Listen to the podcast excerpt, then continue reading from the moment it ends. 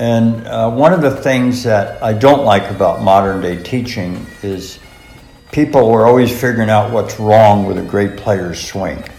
You know, guys that can't break 85 with an eraser are telling you why Tiger Woods has got a bad swing. So that bothers the hell out of me, to be honest with you. So our dad taught us to look at good players and figure out why their swing works, mm-hmm. not what's wrong with it. In 1744, the first golf club with a definite proof of origin was the Company of Gentlemen Golfers who played of Leith, now called the Honourable Company of Edinburgh Golfers who play at Muirfield. It was that year when several gentlemen of honour, skillful in the ancient and healthful exercise of the golf, petitioned the Edinburgh City Council to donate a silver club for their annual competition on the Leith Links. The winner of the competition was declared captain of the golf for the year, and a silver ball with the date and the captain's name inscribed upon it was attached to the silver club. Thank you for listening to the Silver Club podcast. Here's your host, two time Walker Cupper and former world amateur number one Steve Scott, and men's golf coach at Yale University and golf historian Colin Sheehan. Okay, Colin, it's uh, it's wonderful to be back with you. The third edition of our podcast.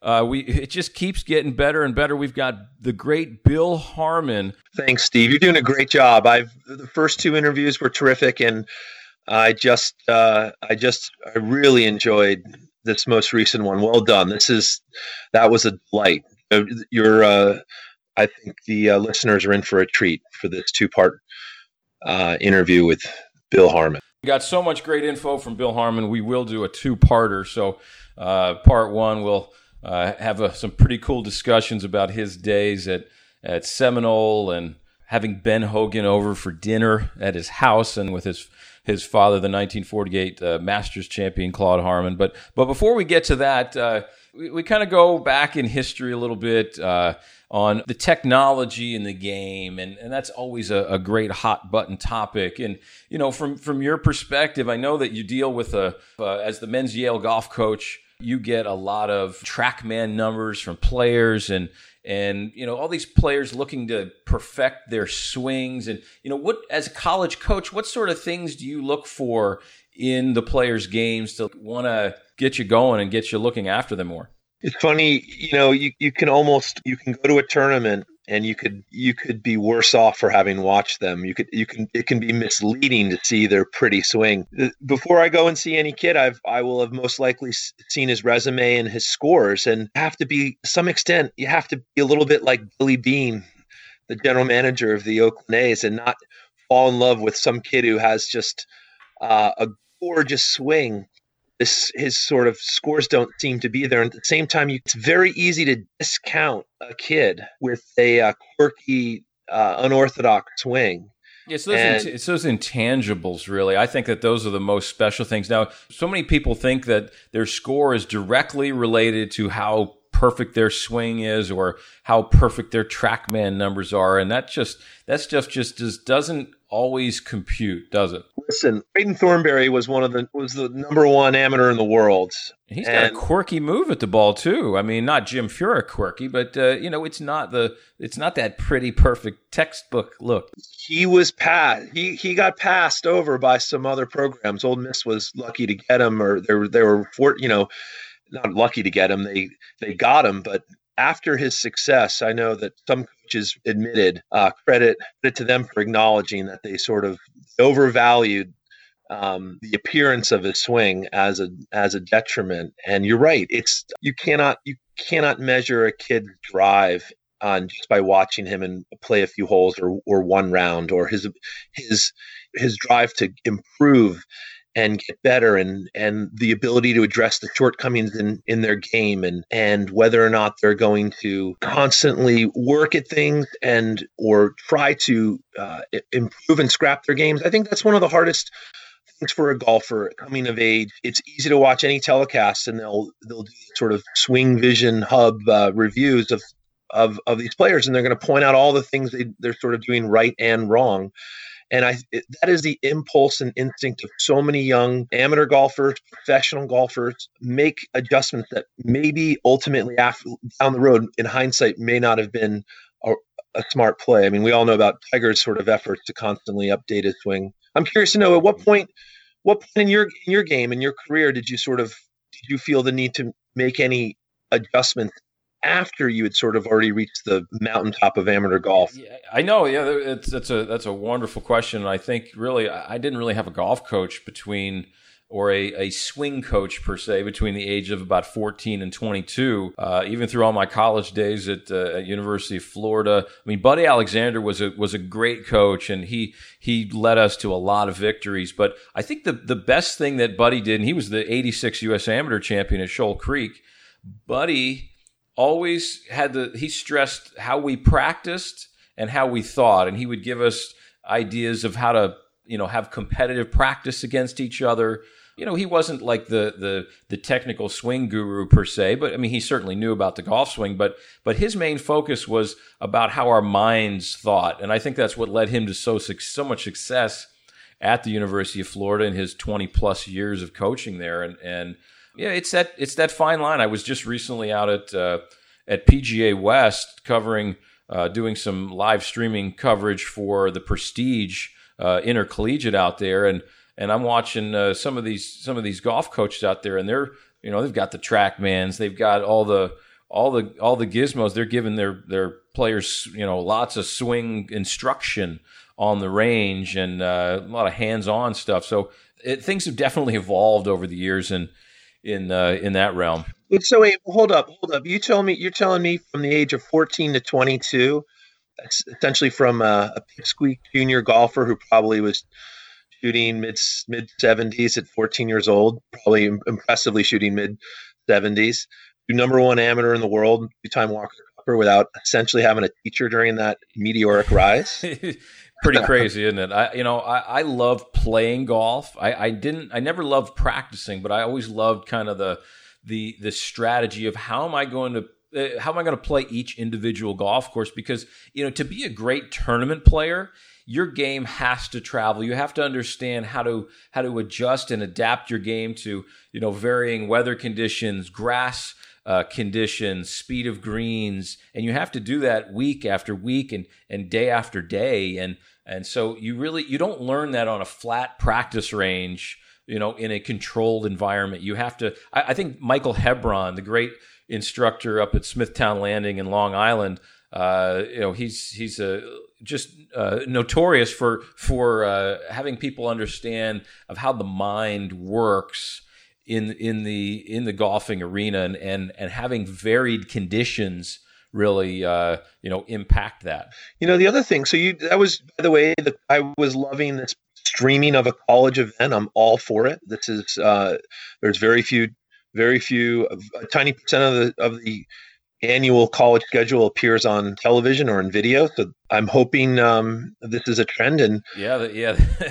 you know, out there we watched guys like uh, Matt Wolff from Oklahoma State and uh, Viktor Hovland, the U.S. Amateur champion last year, who doesn't hit it as far as Matt. He, he's a, he's more of a control player, but man, he ended up winning the individual title. Uh, the LSU team, uh, led by Philip Barbaree, Philip holed out two eagles in a row on the eighth. They pitched in from about 30 yards for eagle on a par five eighth, and then he holed a wedge from about 100 yards on nine, uh, end up getting top 10 plays in Sports Center. So that was uh, that was pretty cool. And you know, to get college golf out there and, and to get in the top 10 of Sports Center, uh, you know, kind of the first streaming college golf event. Uh, uh, that that was pretty cool too. These guys are pretty dialed in with a lot of with a lot of stuff, as I'm sure you're your guys are there at Yale. And uh, another guy that's dialed in in the instructional realm is Bill Harmon. And uh, we're going to get to him right now on this first part of the Silver Club podcast. And uh, if you haven't heard of the last uh, two podcasts, take a peek on that on our website, silverclubgolfingsociety.com, under podcast. We've had the last two U.S. mid amateur champions in Kevin O'Connell and Matt Parziale, and all of their great stories about playing in the Masters and and Kevin's lead up to the Masters this year. But uh, so take a peek at that. We'll be back with more uh, real soon. We've got Bill Harmon here. We're sitting in the beautiful Bill Harmon Performance Center in Palm Springs, California, Toscana Country Club. Uh, just a, an unbelievable unbelievable view. We're looking at the snow-capped mountains out here, and we're sitting in this performance center. And I mean, it's a place where I could hit balls all day. I mean, uh, really special for you, uh, for you to join us here, Bill. Thank you, Steve. I'm uh, happy to be here, and I, uh, I've loved following you over the years. And I've said many times, I think you played in the greatest match in the history of the U.S. Amateur with the, the epic match with Tiger back at Pumpkin Ridge. So it's fun for me to be with you. Well, uh, it was it was a special day, and and uh, yeah, if it, if it wasn't for the guy who was probably the you know going to be the greatest uh, player of all time in Tiger Woods, uh, you know, I guess I had one and a half hands on the Yes, Havemeyer. Trophy Yes, that day. did. But yeah, and, and, and, and I guess we, we originally met, and, and you even maybe remember kicking me off of the uh, the range At when Newport you were Country Club. in Now that you're a head pro, you understand why I did it, don't you? we were trying to close up. 1995 U.S. Amateur was at Newport Country Club. Uh, I've I- always wanted to apologize to you for it, but now that you're a pro, I think you knew where I was coming from. My, my staff wanted to go home, you know. well, it, it, it didn't bother me that week because I, I ended up making to the semifinals and uh, Yes, you did. And uh, Newport Country Club's really really special. And we'll get into some maybe some architectural Sure. talk here in a moment, but uh, you know, just just kind of broad picture here. Um, you know, what was it like growing up as the son of a Masters champion? Well, I've always said that the Harmon brothers were the luckiest four guys in the history of golf, and I've, I've been asked many times what was it like, and I, I say cool, lucky, fortunate, humbling, opportunistic. Uh, uh, there's really when when I look back on how we grew up and you know having Ben Hogan in our house, I was too young really to understand you know exactly who Ben Hogan was, but we were exposed to so many great players. You know, Jack Burke was my dad's assistant. Dave Marr was one of his assistants. Mike mm-hmm. Souchak was one of his assistants. Dick Mayer had three assistants that went on to win majors. And I think as you're growing up in that environment, that's all you really know, so you don't really understand how special it is. But I think when you get older and you start working at clubs and you see how the game has changed and progressed, you, you realize that the opportunities afforded you were really beyond comprehension, to be honest with you. And then to have a, and I say this jokingly, but it was really cool. If I wanted to see a green jacket, I just went into my dad's bedroom closet. So, uh, and I could wear that around the house when I was eight years old or something. So, and, and then to be, to grow up at Wingfoot. And, and uh, I've been very fortunate to speak at their great four ball event there, the Anderson, a couple times. And I truly believe if it wasn't for Wingfoot, we, we would have never heard of the Harmons. Uh, that's where my dad got his start as an assistant pro for Craig Wood, and then he became the head professional. And Wingfoot was a golf club, and it was consisted of people that loved the game and wanted to have as low a handicap as they could have, and they wanted to play in the Westchester Amateur, the Met Amateur. So I grew up around people that cared about the game, and. Uh, so when I look back on it, uh, the four of us were the luckiest four guys, really, in, in the history of the game. In my, I, I truly believe that. Well, there's there's not too many golfing families out there uh, that that even come to mind that uh, that have accomplished what you accomplished. Uh, you know, maybe the you know uh, in, on a playing level, maybe the Keeney family uh, We're the Haas family. the Haas family. who I'm very close to. So I, I think they feel slighted, you know, people talking about the Harmons because they were they were good players. You know, we were just kind of okay teachers. But uh, uh, the Haas family is pretty strong too, I'd say. Was there a moment early on when you when you know when you're young, maybe you don't quite realize you know maybe who your father is Mm-hmm. or or where things are going to go? And I, you know when you're eight, nine, ten years old, you really don't have that perspective. But was there a moment when you look back and you say that's kind of the first moment when I knew that maybe I wasn't like the rest of the kids?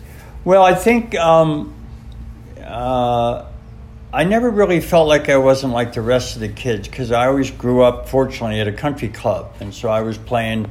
I was in the junior golf clinics, and and, and as you know.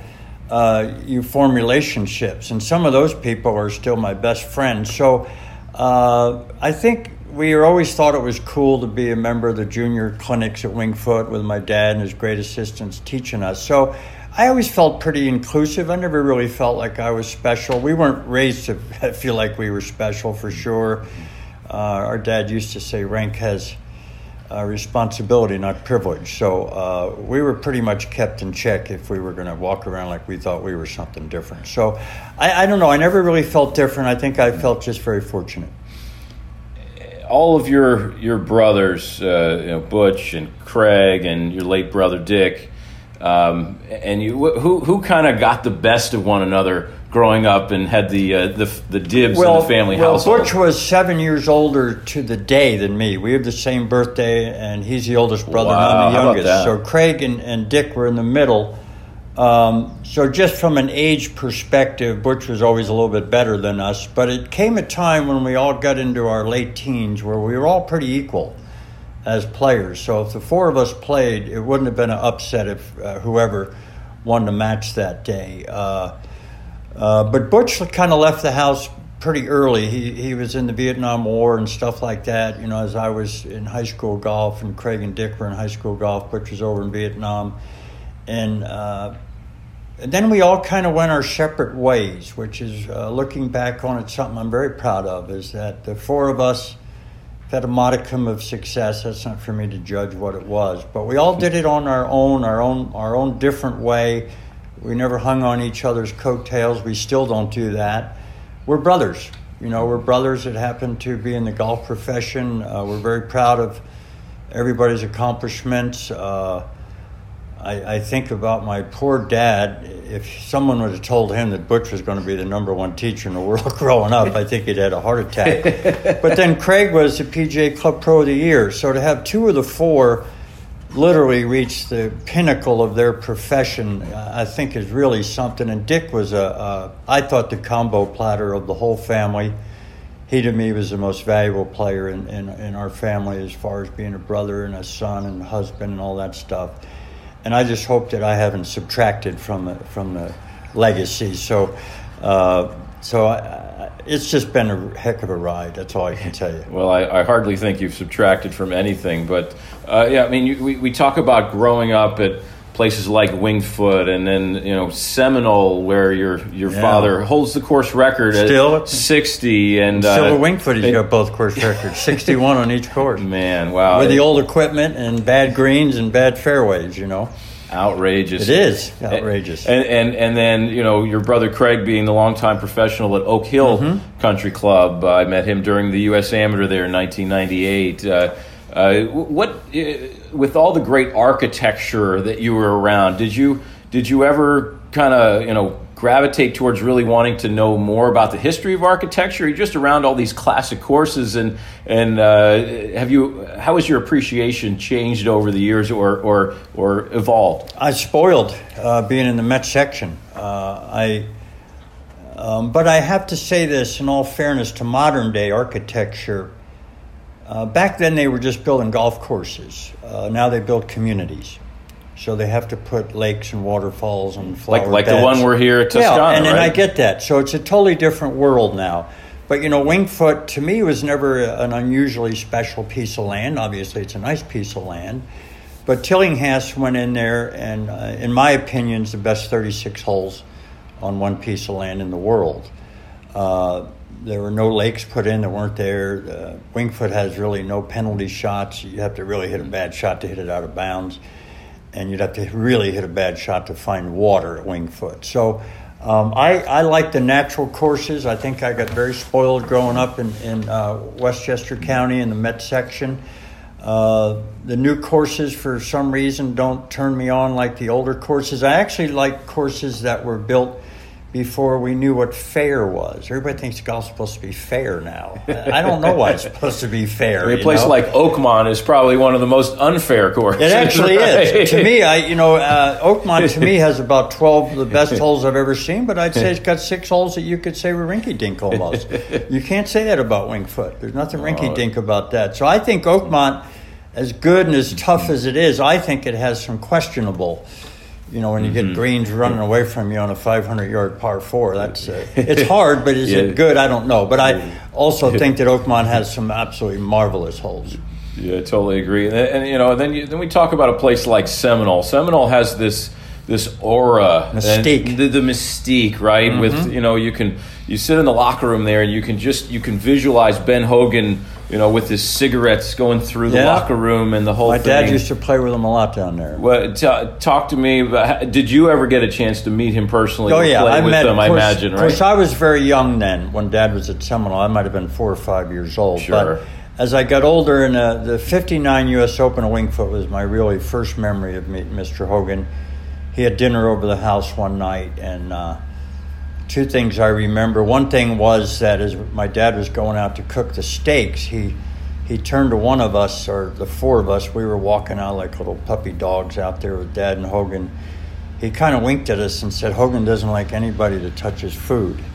So my dad slapped his steak on and he started moving it around and he said, How do you want your steak made, Ben? And Ben said, Damn it, I told you not to touch my steak. I'll make it myself. So I originally immediately thought, this is pretty cool. My dad can needle Ben Hogan. you know how many people needle him. and then he told my dad that he would probably not play well that week because he was a jolly golfer. That he was going to. You'll get this as a club pro. He says you're going to be more concerned about your members and their kids. And my dad said, "Well, that's my job to be concerned about." See, my dad was never a tour player, so when he won the Masters, it was the first tournament he played in all years. So. Uh, Hogan told him that he should never pick his eyes off the ground between greens and tees, and he said, if people don't make eye contact with you, they're not upset if you don't say hi.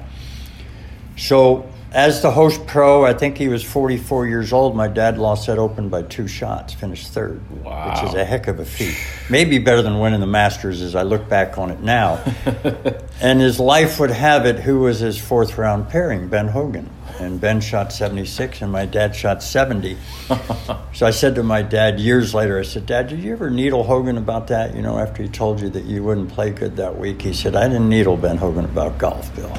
that wasn't that wasn't going to be a fair fight. So no, I never, I didn't needle Ben about that. Well, I, I think we could sit around here all day and talk about Ben Hogan stories, but you know, places like Seminole and, and maybe some other courses that are that are largely landlocked. Even a great course across the street from Wingfoot, like Quaker Oh, Ridge, beautiful. right? Has has is we'll we'll talk about it in the sense of of the modern day golfer and and and distance wise. What's what's your take on on how far these young players are playing? I mean, I know that you've you've taught uh, you and teach a lot It- of touring professionals to this day. It's taken the fun out of me watching pro golf on TV because every hole's a drive and a wedge, and uh, uh, I loved watching the last round at Riviera, and because the conditions were tough. Some holes, guys actually had to hit a five iron into a par four. Isn't that an What a- amazing what- thing? what a an amazing thing! And I was surprised at how many times they missed the green doing it. So I don't blame the players, uh, Steve. As you know, this is what these kids grew up with. They grew up with the metal woods and the hot balls and all the good instruction and all the measurements and all that stuff. It is not their fault. Uh, every other sport, college football has different rules than the NFL. College basketball has different rules than the NBA. Uh, you can't use aluminum bats in the major leagues. I don't know why uh, pro golf can't make their own rules. Uh, I think that the USGA dropped the ball on the distance part of things. And I think now you can't make a course too long for them. But one of the courses that has the highest winning score every year is Hilton Head. Short, tight with small greens. so I think architecture's got this wrong. If you want to uh, harness these guys a little bit, make the course tighter, greens hard and fast, don't let them control where the ball's going to stop. But if you let them control where the ball is going to stop, it's all over.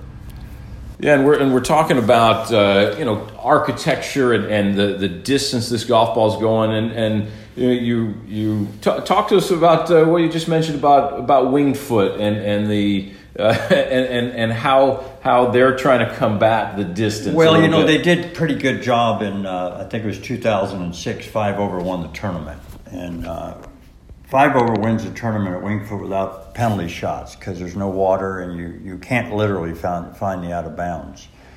Uh, but now they've converted, uh, Wingfoot probably had the, the hardest four opening holes of any golf course in, in championship golf. And the fifth hole was a par five. It was a breather. Now they're going to make that a par four. And that green is not meant to be for a par four. So I think the first five holes at Wingfoot in the Open in uh, 2020 uh, could very well determine who wins that tournament, how those uh, five holes are played through the course of four rounds. I would venture a guess that nobody in the field will play an even par. I'd almost make that All bet. right. and and then the last four holes there are There diabolical About, as well. about the last six, starting on thirteen, that, that par three. I think it's it's. Uh, you know, when um, Ogilvy won the Open in 06, uh, there was a picture in the clubhouse of uh, Phil with his hands between his his face between his hands after double in the last hole, and there was a leaderboard right behind him, a hole by hole leaderboard. And out of the top 10 finishers, only one guy played the last four holes in even par. One. And it was the guy that won the tournament. Right. And he chipped in for par 17 and a great up and in at 18 that he never got credit for, really. Outrageous. The uh, I want to say it was either either either uh, your father or Tom Nieporte would always have a, a bet with his assistants that if they played the last four holes and four, four, four, and four, that uh, you know there would be some been, there'd be some award yeah, to be that given. must have been Tom, but uh, in the '59 Open when Dad played with Hogan the last round, my dad finished three, four, three. Mm. So he picked up some serious uh, spots on the field. So no, they, but that's just a golf course. See, once again. Uh, that was built just to be a golf course. Uh, nowadays, we have communities which are great. I'm, li- I'm I work in one, so I'm I'm all for it. But it, it the courses are just different, and they're meant to be different. Now, now we talked uh, along that same teaching line, and we talk about uh, you know this this great Harmon family. We could sit here for hours discussing uh, you know the the level of knowledge of uh, you know uh, that's you know you you've probably forgotten more things than I know. So I don't know about that about the game, but it, it's uh, you know just you know just talk a little about. Um, you know how how you know you you know we have Butch and Craig or and yourself all all you know top instructors in the world to some of the greatest uh, the greatest professionals, and now even Claude uh, mm-hmm. Claude the third. Claude, you bet, doing great. And Fantastic. you know, teaching uh, you know, helping bring Brooks Koepka yeah. to number one in the world, mm-hmm. teaching Dustin Johnson. Um, you know, just just other than you know maybe the, the, the teachers in your family, which the the wealth of knowledge is so great. Uh, who are some of the other teachers in the game or coaches even that you admire? Well, I think that um, Dad gave us a, a blueprint. And uh, one of the things that I don't like about modern day teaching is people are always figuring out what's wrong with a great player's swing. You know, guys that can't break 85 with an eraser are telling you why Tiger Woods has got a bad swing. So that bothers the hell out of me, to be honest with you. So our dad taught us to look at good players and figure out why their swing works, mm-hmm. not what's wrong with it. Mm-hmm. And then if they ask you for advice, you have to figure out what edges can you kind of soften, but don't change the whole thing because talented people are wired differently. And so we were brought up at a very young age, teaching wise, to admire talent, uh, figure out why the swing works, uh, and and not figure out what's wrong with it. I think nowadays everybody thinks there's a perfect swing out there. And he used to teach us that the Hall of Fame was filled with funny swings and that no mm-hmm. two swings are alike. And that a good swing was one that you could depend upon under duress or under pressure. It didn't have to be the best looking swing, it just had to uh, he, he thought some people were said they had great swings because they had good rhythm, and he said good rhythm doesn't determine a great swing. Hogan's swing was fast, you know, Lanny Wadkins fast, and so uh, I think we had that foundation. And then he talked a lot about how do you play the game.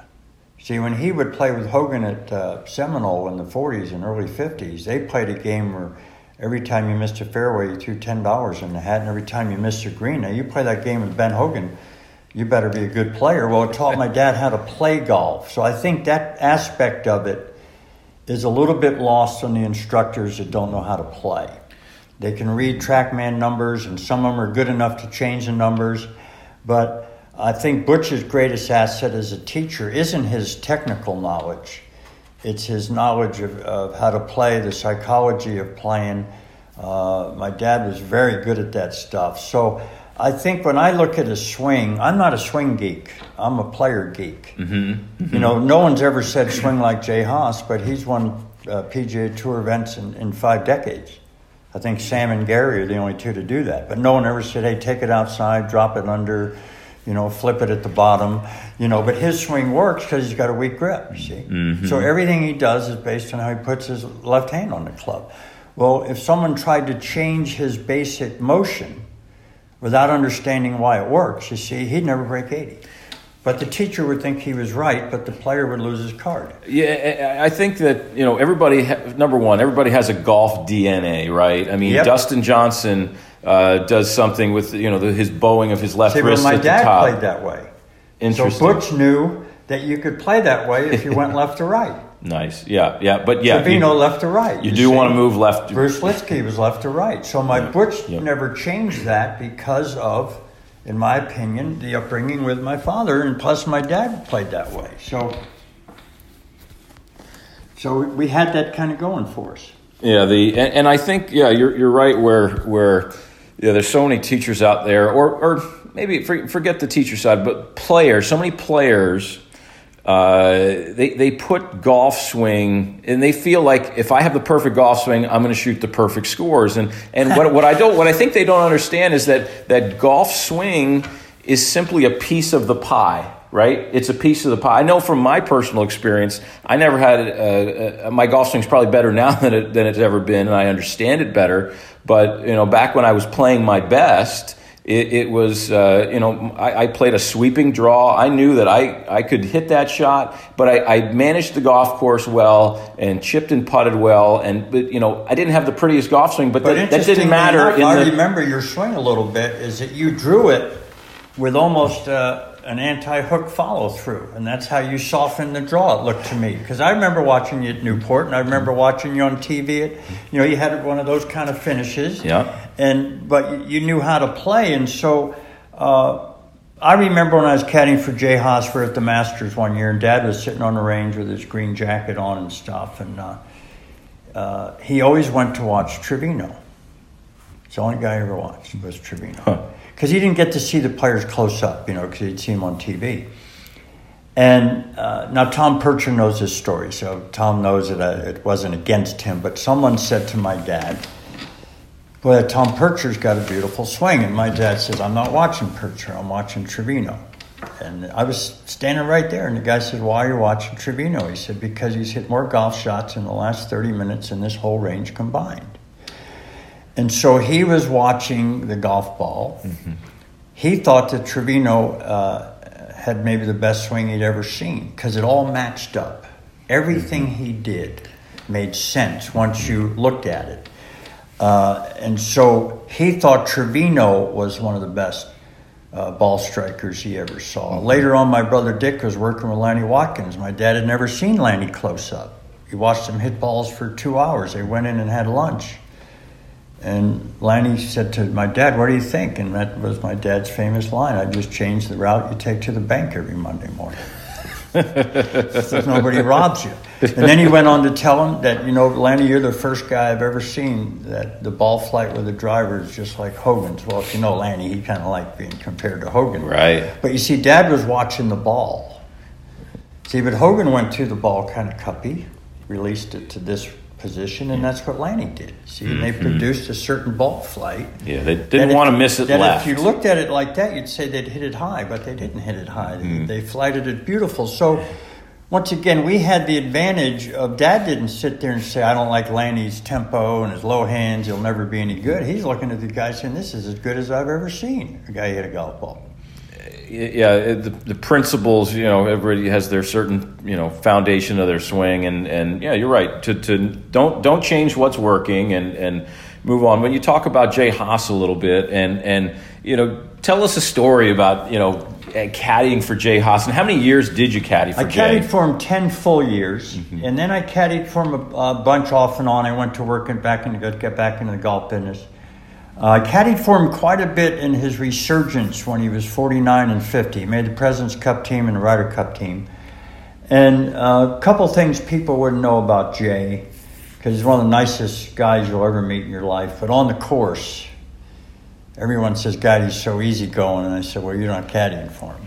I said, Just because he's not throwing clubs doesn't mean that he's not getting hot. So I don't think I've met very few golfers that uh, hated hitting bad shots more than Jay Haas. Uh, I caddied for him in the Senior Open last year at the Broadmoor. Okay, mm-hmm. he was 64 years old, and with nine holes to play, I think was in three shots of the lead and playing beautifully. Wow. And we struggled the last nine, and he was extremely irritated. And then he hit a dr- bad drive on the 18th hole and proceeded to uh, berate the situation that only the caddy would know, you know. He really went ape, is what he did. and I was driving him to the airport, and uh, he turned to me and he said, I apologize for getting all irritated out there. And I said, Why? That's why you're still good, because you care, you see. I said, I, I looked at it as the reason is why you're still good, because mediocrity has no place in your life in golf. You have pride. You have pride in your performance. You don't like failing in front of other players. You don't like failing in front of other people. You don't like failing. And I said, if you accepted that and you didn't react the way you reacted, I'd have told you it's time to quit. But the fact that at your age that bothered you that much tells me why you've been good this long. And as you alluded to before our conversation, that Jay just broke his age last week in a Champions Tour event at age 65. Shot 64. Uh, that's that's, that's a, pretty salty. Okay, we're going to pause it right there with part one of our talk with the great instructional mind of Bill Harmon. Next time when we come back for part two, he's going to talk Jack versus Tiger off the tee, some of his instructional thoughts that everybody can use, as well as his well noted battle with addictions and how he's come out so positively on the other end. Thanks so much for listening to this Silver Club podcast. Remember, you can catch us on social media on Instagram and Twitter at Silver Club Golf. Look forward to catching up with you again next time.